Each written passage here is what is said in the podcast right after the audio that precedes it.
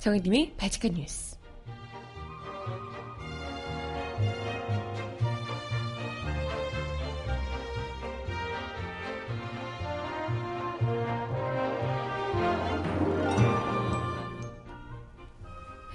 여러분 안녕하세요. 바치칸 뉴스 정혜림입니다.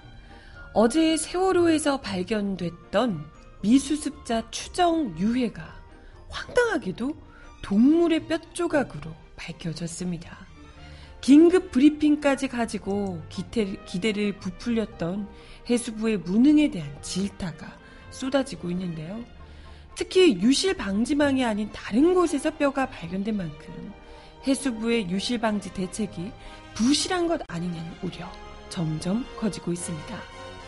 박근혜 탄핵 직후에 서둘러도 너무 서둘러서 속전속결로 진행 중인 세월호 인양.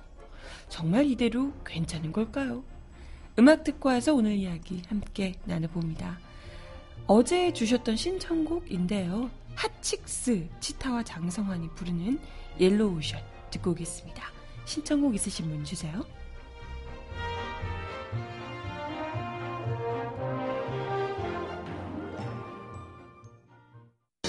흐르는 세월 속 잊지 않을 세월 우리의 빛 그들의 어둠을 이길 거야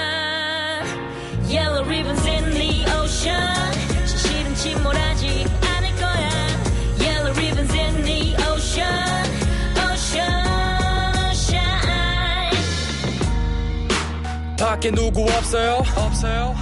벽에 닫히는 아우성. 아우성 얼마나 갑갑했어요? 난 그때만 생각하면 내 눈물이 앞을 가려 지금은 2016 잊지 말아야 돼. 당시의 빅이슈 이 얘기를 가져온 이유 봐 시간이 흐르면서 잊혀져가는 세월. 배워야 할 시기에 왜 이런 일을 당해야만 했냐고? 대체 왜 아무것도 하지 않았어. 그 시간 동안 알수 없어. 바다보다 더 차가운 그들의 마음 선배여야만 했던 아이들은 여전히 18살 친구 로 머물러 수많은 사망자 실종자 학생뿐 아닌 이들 자랑스런 영웅들까지도 거기선 편안하길 바래요 아직 봄이 많이 춥네 그때 일처럼 거긴 어때요 흐르는 세월 속 잊지 않을 세월 네, 다시 들으니 또, 어, 참. 이 노래, 그 뮤직비디오, 뮤직비디오가 아니라 그, 어, 힙합의 민족이라는 그랩 프로그램 경연 대회에서 나왔던 노래잖아요. 그때 세월호 유족을 관객으로 모시고 노래를 부르면서 정말 센 언니처럼 생긴 가수 여성 래퍼 치타가 눈물을 흘리면서 이렇게 불렀던 그 장면이 기억이 나네요. 그리고 고등학생인 이 또 남학생 래퍼가 여기 누구 없어요. 거기 누구 없어요. 이렇게 어, 랩하는 장면에 모두가 다 울컥 눈물을 참지 못했던 네, 그 모습도 기억이 납니다. 교복 입고 또 그렇게 어, 세월호가 인양이 되니까 더더욱이 그때 그 배 안에 갇혀 있었을 수많은 어린 영혼들이 얼마나 두렵고 원망스럽고 했을까. 얼마나 고통스러웠을까 이런 생각을 하게 되니까 어 막 너무 가슴이 아프더라고요. 세월호가 잔뜩 녹이 쓴 그 세월호 그것도 막 너무 많이 훼손된 세월호를 보면서 더더욱이 어, 좀 가슴 아파하셨을 분들이 참 많으셨을 것 같은데요. 어제 오후에 세월호에서 유해가 발견이 됐다 이런 뼈 조각이 발견됐다고 그 이야기를 듣고 사실 이제 어떤 모습으로 미수습자를 찾게 될 수 있을지를 좀 가늠이 안 됐었거든요. 이게 정말 뼈밖에 남지 않았을 것인가. 하, 그러면 그걸 또 지켜본 게 물론 그래도 그렇게라도 돌아오는 게 너무 좋겠지만 그나마 좋겠지만 그 뼈만 앙상하게 뼈밖에 없는 유해만 남아 있을 아이를 가족을 어, 생각하면 그것도 참 너무 마음이 아픈데 뼈 조각이라는 거예요. 뼈 조각 이렇게 온전한 뼈가 아니고 뼈 조각 다 이렇게 막 그 얘기를 듣고 어제 오후에 어 이걸 그 미수습자 가족분들이 그래도 내 아이이길 내 가족이길 바라는 마음과 뼈 조각이라는 얘기를 듣고 또 그 무너져 내렸을 마음과 어, 참뭐 여러 가지 복합적인 가슴이 너무 아프더라고요. 근데 그렇게 해서라도 어떻게든 그 배 안에 미수습자 모두가 남아있기를 간절히 바랐는데, 정말 어제, 아, 이걸 보고 너무 황당하고 화가 나가지고, 그나마도 미수습자의 유골일 것으로 추정된다고, 유해일 것으로 추정된다고, 긴급 브리핑까지 하면서 설쳤던 해양수산부가 뒤늦게 동물뼈로 확인이 됐다. 이렇게 이야기를 하면서 정말 하늘까지 치솟았을 막 정말 롤러코스터를 타는 듯했을 미수습자 가족들에게 또다시 대못을 박았습니다. 아, 지금 놀리는 것도 아니고 지금 뭐 하자는 건지. 아니, 근데 어떻게 동물뼈가 너무 어이가 없었어요, 진짜. 많은 분들이 기사를 보고 허탈함을 감추지 못하셨을 듯 합니다. 해수부가 어제 오후 4시 30분쯤 진도 군청에서 긴급 브리핑을 열고 오전 11시 25분쯤에 세월호를 목포 신항으로 옮기는 준비 작업 중에 반잠수식 선반 갑판에서 갑판에서 미수습자의 것으로 추정되는 유골과 신발 등 유류품 일부가 발견됐다. 발견된 유골은 총, 총 6점이며 크기는 4cm에서 18cm 정도라고 덧붙였습니다. 그런데 오후 9시께 국립과학수사연구원의 현장 검증 결과 이 유골들은 사람의 뼈가 아니라 돼, 돼지뼈의 가능성이 있다. 그러니까 동물뼈로 확인됐다. 라고 네, 수정을 했습니다. 그리고 현장에서 발견된 유류품인 신발도 작업용 신발로 확인이 됐습니다.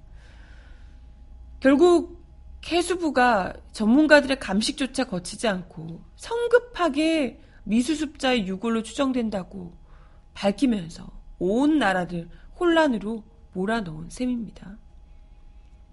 뒤늦게서야 해수부 관계자는 혼선을 드리고 소동을 밝힌 소동을 소동을 벌인데 송구스럽다라고 사과를 했습니다. 아, 진짜 속이 터지네요. 해수부 측은 뼈 조각이 선수부 객실의 창문 등 열려 있는 부분을 통해서 배출된 뻘에서 나온 것으로 추정을 했다 합니다. 네. 예, 4.16 연대 측은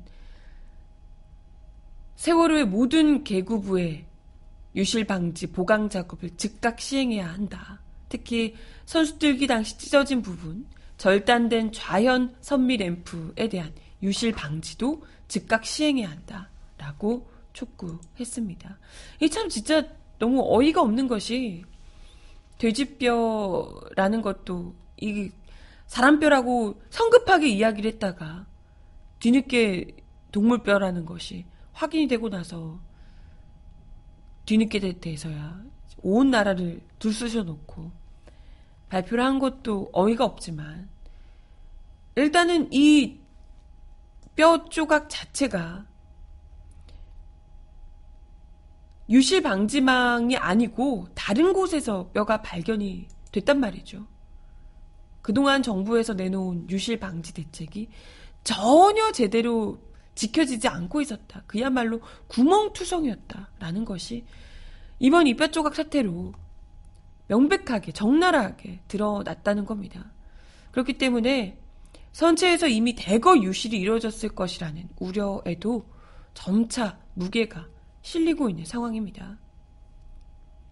세월호를 선적한 반잠수식 선박 갑판 위에서 발견된 뼈 조각. 어, 이것만으로도 이 위치 자체도 이제 문제가 있다라는 얘기인 거고요. 선내 수색도 아니고 인양 작업 도중에 인체 뼈 크기와 유사한 동물의 뼈가 선체 밖으로 유실됐다라는 점에서 얼마든지 그 전에도 이 이게 인양하는 과정에 그 전에도 얼마든지 유실 사태가 일어났을 수 있고 또 앞으로도 얼마든지 일어날 수 있다라는 근거가 된다는 거죠. 아, 뭐 아까도 이야기 드렸지만 뼈 조각이 발견되자 반잠수식 선박에 세월호를 일단 거치한 다음 부양하는 과정에서 뻘 등과 함께 내려온 것으로 추정하고 있다라고 해수부에서 추정을 하고 있는데요. 이 말인 즉슨 비록 이번엔 선체 어딘가에 구멍을 통해서 돼지뼈가 반잠수선 갑판 위로 떨어졌지만 그동안은 미수습자의 유해나 유류품 또는 세월호 참사 경위를 밝혀줄 핵심 증거들이 갑판이 아닌 바닷속 어딘가로 떨어져서 급류에 떠내려 갔을 수 있다는 겁니다. 속이, 어우, 진짜 속이 터지는 거죠. 이 지금 뭐 하는 짓인가? 기껏 3년이 지나서야 진실을 밝힐 수 있는 배를 인양하는데, 그냥 막 줄줄 다 새도록 흘러놓고, 돼지뼈나 붙잡고, 유해라고 막 떠들썩하게 이야기했다가 아니고, 어쩜 이렇게 하는 것마다 허접하게, 시수투성인지, 인양 과정에서 가장 유실 가능성이 높을, 높은 것으로 전문가들이 지목하는 시점은 지난 23일 오후 8시부터 다음 날인 24일 자정 무렵입니다. 해수부는 바로 전날인 22일 조류가 더 빠른 데다 위험하고 멀기까지 한 해역 에 반잠수선을 비밀리에 옮겨놨다라는 단독 보도, 노컷뉴스 단독 보도가 있었던 바 있습니다. 이어서 부양에 장애가 된다라고 하며 23일 오후 8시부터 세월호의 선미 좌현 램프를 제거하며 또 가로 7m에 세로 11m 크기의 구멍이 생겨난 바 있습니다. 근데 심지어 당연히 이건 구멍을 내고 나서 이 유실 방지망을 설치한다고 들었거든요. 그런데 해수부에서 이 거대한 구멍을 뚫어놓고 소조기 안에 작업을 마쳐야 한다고 유실 방지망조차 설치를 안 했다 그래요. 이게 뭐지? 이럴 수 있나요? 램프를 제거를 하는 것도 사실 의아스러웠지만, 아, 그래. 이게 정, 이게 옮겨놓는 게 문제가 있어서 제거를 해야 된다면, 유실 방지망은 필수잖아요. 아니, 세월호를 왜 인양하는 건데요? 배 모습 자체도 문, 진실을 밝히는데 중요한 의미가 있지만 그 안에 있을 수 있는 미수습자들의 유해를 유류품을 어떻게든지 가족들의 품으로 돌려주기 위한 것이 또 가장 큰 목적 중 하나입니다. 그런데 이건 뭐 유실 방지 장치조차도 없이 침몰 해저에 설치한 유실 방지 펜스를 벗어나서 3km 넘게 파도를 헤치면서 28시간 동안 유실 위험 노출을 아예 자처한 거나 마찬가지다. 이런 지적이 일고 있는 이유입니다.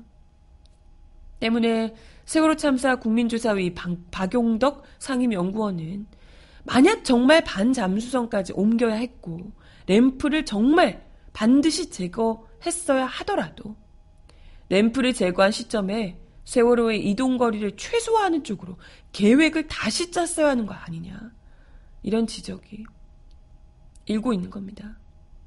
반잠수선을 최대한 세월호 근처로 옮겨야지만 합리적일 수밖에 없는데 당연하잖아요. 어떻게든 이동 거리를 줄여야 그나마도 유실이 최소화될 텐데 특히나 세월호도 그렇고 그 안에 있을 이 미수습자들의 유해도 그렇고요. 조금만 흔들려도 이게 굉장히 큰 타격을 입을 수 있거든요. 이런 지적들이 많은데 해수부가 해놓은 대책들, 계획들은 그야말로 정반대로 움직였기 때문에 의심을 살 수밖에 없다. 이런 지적이 일 수밖에 없습니다. 그리고 뭐 이번에 이 새로 만든 구멍 큰 구멍뿐만이 아니고요. 세월호 선체 개구부 이 263곳 가운데 유실 방지망이 설치된 곳이 162곳밖에 없다고 합니다. 그래서 101곳의 구멍은 그냥 열려있는 상태래요. 여기 역시도 구멍을 다 유실 방지망 설치해야 된다라고 유족들이 주장하고 있지만 해수부는 2, 30cm 크기라서 문제되지 않는다라고 하면서 막지 않았다 그래요. 2, 30cm 크기면 꽤 큰 거 아닌가요? 2, 30cm면 한 이 정도 되는 거잖아요. 이 정도 크기 구멍인데. 이건 인간의 뼈가요. 2cm 미만의 뼈가 굉장히 많다고 합니다. 아, 작은 뼈가 많다 그래요. 그러면 101개 구멍, 한 2, 30cm 되는 구멍 사이로 다 빠져나갔을 가능성도 굉장히 크다는 겁니다. 뭐, 선미 램프 절단하고 유실 방지망 설치하는 거 진짜 황당하지만, 그뿐만이 아니라, 이미 101개 구멍, 2, 30cm 가량 되는 구멍들도 막지도 않고, 그냥 막 하고 있다는 거예요. 아, 대체 왜 이런 당연히 상식적으로 모든 구멍을 다 막은 유실 방지망을 다 해놓은 상태에서 하는 것이 이미 3년이 지난 상황에서 며칠 더 시간이 지체된다고 해서 물론 이제 조속이 안에 해야 된다 이런 게 있겠지만 아니, 그동안 그럴 시간이 없었던 게 아니잖아요. 그죠? 물론 하루속히 인양이 되는 것이 맞겠지만 그보다 더 온전한 상태에서 배를 인양하는 것이 더 중요할 텐데 왜 개구부를 다 열어둔 채 인양을 했어야만 하나 이런 지적이 일고 있는 겁니다. 그리고 졸속 인양이라는 지적들이 많이 일고 있는 것 중에 하나가 바로 인양을 그래요. 지금 지금 하는 건 좋은데요. 인양하는 이 시간을 인양하는 시간이 원래는 당초에는 8일 정도 걸릴 것으로 예상을 했다 그래요. 근데 이걸 8일 만에 아니 8일 정도 진행되어야 할 공정을 3일 만에 해치웠다는 겁니다. 대체 왜 이렇게 8일간의 인양 공정을 3일 만에 속전속결로 진행했고 유족들이고 국민조사위원회에서도 이렇게까지 급히 진행될 이유가 없다라고 지적을 했는데 당연히 이건 의심할 수밖에 없는 여지가 너무나도 크다는 겁니다. 굉장히 위험한 뭐 지금 아까 이야기 드렸듯이 선미 앰플을 절단하는 돌발 상황까지 발생하는 등 급히 인양을 진행하다가 이런 일까지 벌어졌다는 거예요. 선미 램프를 절단할 수밖에 없는 상황까지 갔다는 거예요. 이 때문에 인양이 실패할 수도 있을 위급한 상황까지 갔었죠. 그러니까 여론 비판을 의식해서 그냥 선체를 선체만 그냥 다급하게 들어올리는 모습만 보여주기 위해서 쇼를 하고 있는 거다니까.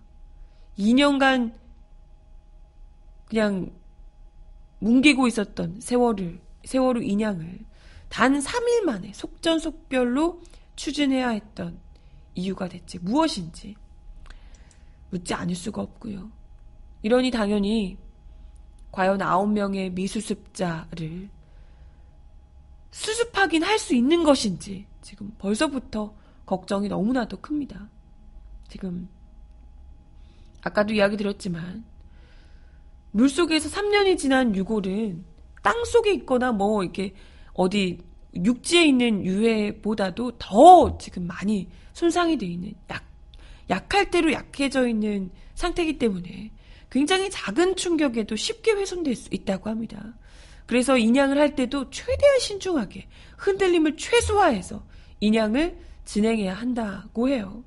근데 이건 뭐 유류 방지망도 설치하지 않고 거기다가 뭐 그냥 선미 램프 절단하는 손상까지도 가해지고 거기다가 해양수산부에서는 선체 육상 거치 후에 미수습자 수습을 위해서 선체를 절단해서 또 세우겠다는 계획. 이렇게 있는 배를 이렇게 세운다고 해요. 그럼 뭐 그냥 와르르 다 뭐 쏟아지고 난리가 날 텐데. 그러면 당연히 선체를 세우는 과정에서 유해가 어마어마하게 손상될 수 있다. 이런 우려가 커지고 있는 상황입니다. 과연 이게 해수부가 미수습자를 제대로 온전하게 수습을 하겠다. 어떻게든지 가족의 품으로 소중하게 데리고 와서 안겨주겠다. 이런 생각 자체가 머리에 일이라도 있는가? 그냥 다급하게 차기 정권 이게 시작되기 전에 어떻게든지 그냥 해치워서 휘뚜루마뚜루 그냥 넘겨버리겠다. 이런 생각이 아닌가. 거듭해서 묻지 않을 수가 없어요. 세월호 사건이 터지고 그 수많은 민간 잠수사들이 바닷속으로 내려가서 스스로 자처해서 그 바닷속 위험한 곳으로 내려가서 아이들의 시신을 품에 안고 한 명 한 명 행여라도 이 시신이 손상될까봐 품에 꼭 안고 무트로 올라왔다고 하잖아요. 정작 그런 민간 잠수사들께서는 이미 시신이 된 아이들이지만 정말 자기 자식처럼 가족처럼 내 동생처럼 사실 이 시신을 품에 안는다는 게 가족들도 아니고요. 그 어두운 물 속에서 너무 두렵고 아직까지도 그 악몽을 꾼다고 하잖아요. 그럴 텐데도 유족들의 마음 그리고 이 어린 나이에 목숨을 잃은 아이들을 정말 소중하게 생각해서 끌어안고 오셨을 텐데 정작 해수부는 이 미수습자의 유해 그 아이들 그리고 미수습자 가족들을 조금이라도 소중하게 생각하지 않는 거죠. 어떻게 되든 유해 뭐 그냥 물 속에 빨려 들어가든 없어지든 찾지 못하든 그 바다 안에서 이 배 속에서 선체 자르고 구르고 하는 동안 얼마 그냥 훼손되고 떨어져 나가도 전혀 상관이 없다. 이렇게 생각하고 있는 것 아닌가. 생각할 수밖에 없습니다. 자기 자식이 탔더라면 저렇게 했겠냐. 라는 유족들, 미수습자들의 분노가 이해가 되는 부분이죠. 네. 도대체 왜 해수부가 유가족과 전문가들이 우려하는 쪽으로만 인양 공정을 진행하려 하고 있는지 해수부는 선체 인양을 통해서 미수습자를 수습하고 참사 원인을 규명할 의지가 있긴 한지 묻지 않을 수가 없습니다. 음악 하나 더 듣습니다. 김광석의 일어나 신청하셨어요. 듣고 올게요.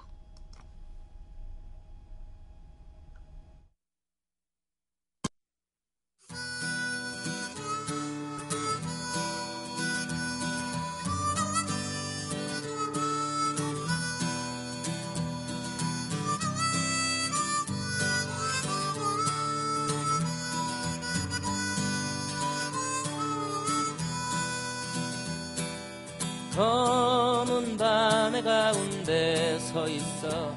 한치 앞도 보이질 않아. 어디로 가야 하나 어디에 있을까? 둘러봐도 소용없었지. 인생이란 강물 위를 끝없이 우초처럼 떠다니다가 어느 고요한 호숫가에 닿으면 물과 함께 썩어가겠지. 일어나 일어나. 다시 한번 해보는 거야. 일어나 일어나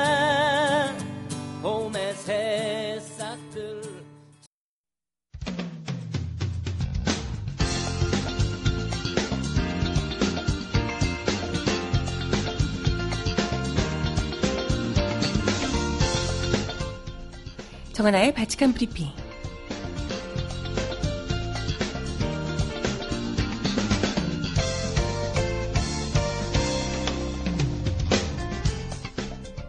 첫 번째 소식입니다.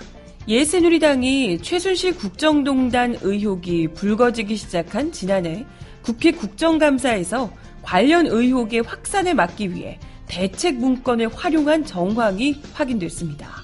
청와대나 정부 부처가 당시 여당 의원들에게 가이드라인을 작성해 배포했을 가능성이 제기되고 있다는군요. 하, 청와대에서 새누리당 의원들에게 이렇게 해라 라는 가이드라인을 직접 내서 국정감사를 대비했다는 거군요. 야, 뭐 이럴 줄 알았지만 음, 철저히 친이 되었군요. 어제 경향신문 취재 결과 옛 새누리당 일부 의원들은 지난해 10월쯤 국정감사 참고자료라는 제목의 문서를 전달받은 것으로 확인됐습니다.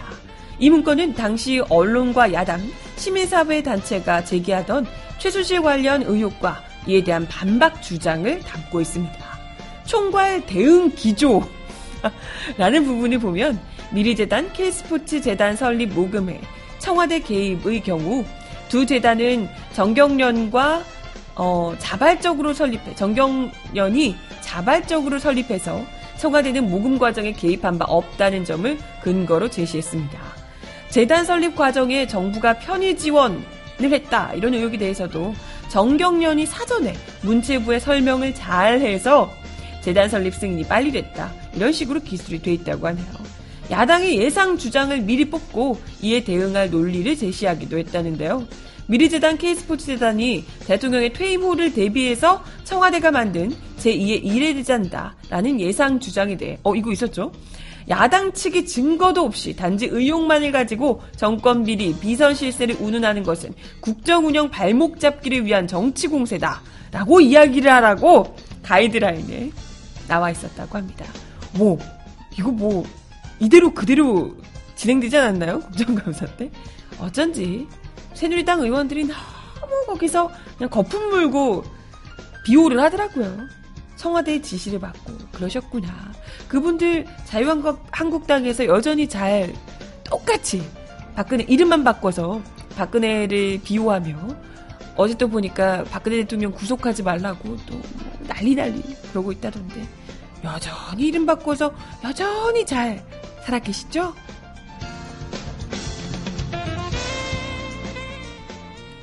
다음 소식입니다. 황창규 KT 회장이 박근혜 전 대통령과 안종범 당시 청와대 경제수석으로부터 각종 요구를 받은 데 대해 상식적이지 않았다. 내용이 터무니없고 수준 이하였다. 라는 등의 반응을 보였습니다. 서울중앙, 지법 형사합의 22부 심리로 열린 최순실 씨와 안전정책조정수석의 직권남용 권리행사 방해 등 혐의에 대한 24회 공판에 황 회장이 증인으로 어제 출석을 했는데요. 그는 안종범 전 수석으로부터 차은택 씨의 지인으로 알려진 이동수, 신혜성 씨에 대한 인사청탁을 받은 과정에 대해서 상세하게 털어놨습니다.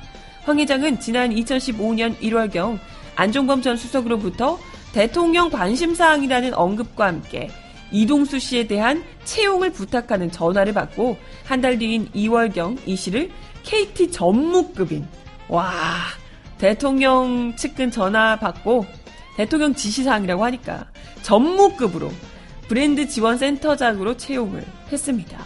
이에 대해 황 회장은 경제수석 부탁이 아니었으면 이동수를 만날 이유도 채용할 이유도 없다고 말했습니다.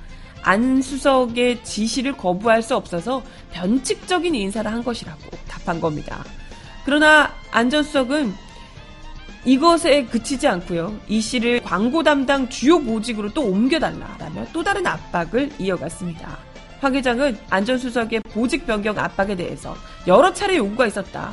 경제수석이 이런 요구를 하는 것은 상식에 맞지 않는다고 생각했다. 라며 당시 언짢았던 감정을 드러냈습니다. 또한 최 씨 측근인 김영수 전 포레카 대표의 부인 신혜정 씨에 대한 채용과 승진도 비슷한 과정을 통해 이루어졌던 것으로 전해졌습니다. 아, 최순실 측근의 부인까지. 안 전 수석은 이 씨와 신 씨를 KT에 채용시키기 위해 수차례 황 회장에 연락하는 등 해당 과정을 모두 꼼꼼히 챙긴 것으로 전해졌습니다. 이 같은 안 전 수석의 인사청탁은 차은택 씨의 지인들을 KT에 채용시켜서 차 씨가 대표인 플레이그라운드에 광고 수주 특혜를 주기 위함, 위함이었던 것으로 알려지고 있습니다. 진짜 꼼꼼하죠? 참. 지금 뭐, 검찰 수사도 그렇고요. 재벌들에 대한 뭐 특혜 아니 재벌들에 대한 뇌물 수수와 그에 따른 뭐 특혜나 뭐 이런 것들 어떻게 이루어졌는지 지금 열심히 캐고 계시는데 나오는 얘기들 하며 박근혜 대통령이 아무리 부인을 해도 전혀 그런 적이 없고 자발적이었다는 둥 해봤자 이렇게 속속. 아, 또 기업들 입장에서는 자신들이 어, 무해 무, 무혐의? 아니 자기들이 어쩔 수 없었다는 것을 강조해야 뇌물죄가 성립이 안 되는 거잖아요, 그렇죠? 자기들은 피해자였다라는 것을 어떻게든 강조를 해야 되기 때문에 저기서 시켰다, 어쩔 수 없이 했다, 뭐 이런 주장이 한층 더 강조되지 않을까 싶습니다. 하지만 중요한 건 대다수의 기업들이 이렇게 뭔가를 해주고 또 뭔가를 받고 give and take가 상당했다라는 거겠죠. 뭐, 네, 음악 하나도 듣고 와서 이야기 이어가 봅니다. 아이오아이가 부르는 벚꽃이 지면 듣습니다. Thank you.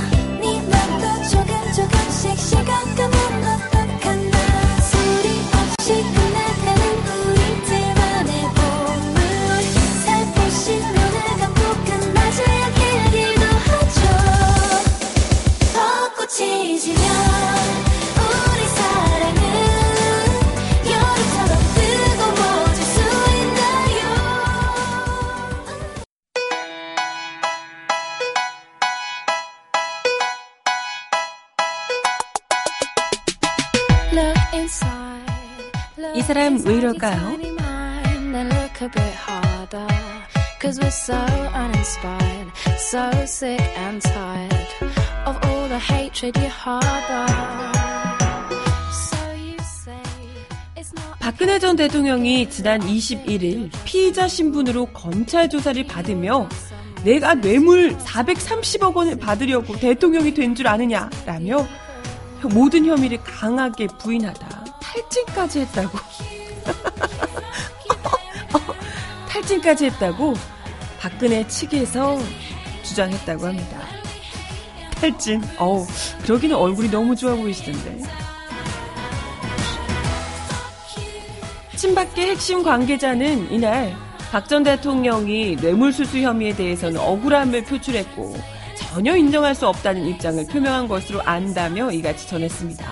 박 전 대통령은 또 내 통장에 돈이 한 푼이라도 들어왔는지 확인해보라. 라며 반박한 것으로 전해졌습니다. 아우, 통장으로 안 하겠죠. 당연히 뭐 재단 이런 걸로. 그리고 뭐 금고인 최순실 씨가 있는데 뭐하러 통장으로? 아우, 우리 뭘로 보고. 박전 대통령이 격앙된 어조로 뇌물수수 혐의를 부인하고 억울함을 표출하다가 탈진하기까지 했다고 친박계에서 그렇게 얘기했답니다. 음, 그렇게 전했답니다. 검찰 수사팀과 박 전 대통령 변호인단이 조사를 잠시 중단하고 의료진이 부르는 방안까지 논의했지만 상태가 심각하지 않다는 판단하에 실제 의료진 호출은 이루어지지 않았다고요. 박 전 대통령은 2시간 정도 조사받고 10분, 20분씩 휴게실에서 쉬는 형태로 검찰 조사가 진행됐다고 전했습니다. 검찰의 구속영장 청구 사실에도 박근혜 씨가 큰 충격을 받은 것으로 안다고 친박계 인사들이 전했다고 하는데요. 하지만 이와 관련해서 검찰에서는 탈진 사실무근이다. 라고 그런 적 없는데? 라고 이야기를 했다고 합니다. 어, 너무 이게 자기가 자기를 속여야 하는 상황까지 왔잖아요. 나는 그런 적 없다. 절대 무고하다. 라고 자기를 계속해서 속이려다 보니까 얼마나 정신이 혼미하겠습니까? 그 정신이 혼미한 시점을 스스로가 아, 난 탈진했다. 이 정도면 탈진이야. 이렇게 생각하지 않았을까. 아니, 탈진한 사람들 주변에서 좀 봤거든요.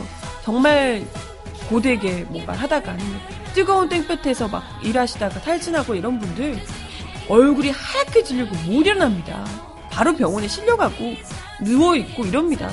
그런데 탈진을 잠시라도 하셨던 분이라고 치기에는 조사를 마치고 그날 아침에 자택 앞에서 또 손을 흔들고 들어가시던 그 모습 보니 얼굴이 굉장히 좋으시더라고요. 여전히 뭐 머리도 완전 완벽한 헤어스타일에 어, 메이크업도 뭐 너무 뽀송뽀송 하시고 얼굴도 너무 좋으시던데 탈진은 모르지고 네. 한편 박근혜 전 대통령이 내일 내일이요 30일이죠 내일 법원의 구속 전 피의자 신문 영장 실질 심사에 출석하기로 했습니다. 뭐 여기에도 안 나오면 당장 뭐 긴급 체포되거나 할 수도 있기 때문에 일단은 출석하겠다고 밝혔다고 합니다. 이로써 전직 대통령으로 법원의 구속 영장 심사를 받는 것은 헌정사상 처음입니다. 뭐 헌정사상 처음 있는 일을 많이 또 해주고 계세요. 네? 아마 곧 있으면 또 금방 무상급식 하시게 될 거예요. 콩밥으로. 음, 건강한 콩밥. 물론 그것도 아깝지만 그것까진 제가 통 크게 한 50년 이렇게 해드릴 용의가 있습니다. 그럼요. 음악 하나 더 들려드려요. 어, 마지막 곡이 될 듯한 느낌적인 느낌인데. 시간이 애매해서, 어, 마지막 곡으로 신하위의 헛소리를 준비했거든요. 박근혜 그 전 대통령이 또 내일 아마 헛소리를 거하게 하실 것 같아서 네, 영장 실질 심사에서 직접 나와서 자신의 무고함을 또 탈진하시면서 탈진을 어, 감안하고 무고함을 강조하실 예정이라고 합니다. 어떻게 미리 좀 링거 꽂고 하시면 안 될까? 탈진하실 수도 있다잖아요. 괜히 막 창백한 척하면서 그러지 않으시길 바라고요. 그 생얼로 나오면 국가 위상이 떨어진다고 하니 풀 메이크업 꼭 하시겠죠? 또 머리 한 2시간 올리고 오실 것 같은데. 아무튼 뭐 무슨 얘기 하실지 기대됩니다. 음. 네. 영장 실질 심사 이후에는요. 원래는 바로 의왕시에 있는 서울구치소로 가야 하는데 음, 하지만 전직 대통령 예우상 서울중앙지검 내 구치감에서 대기할 가능성이 높은 것으로 전망되고 있다고 합니다. 아니 왜? 전직 대통령이 문제가 아니라 탄핵된 사람이잖아요. 전직 대통령으로서도 봐주지 않아야 됩니다. 탄핵된 사람을 무슨 예우에 어우러 장난해? 와 진짜. 내일 영장실질 심사를 하면 결과는 31일 새벽에 나올 것으로 전망되고 있습니다. 어, 어떡해! 어, 어 벌써 떨려. 기대하겠어요. 어? 법원에서 뭐라고 판결을 할지, 실질 심사 어떻게 결론을 내릴지 전 국민이 주목하고 있습니다. 네, 마지막 곡 신하위가 부르는 헛소리 들려드리며 인사드릴게요.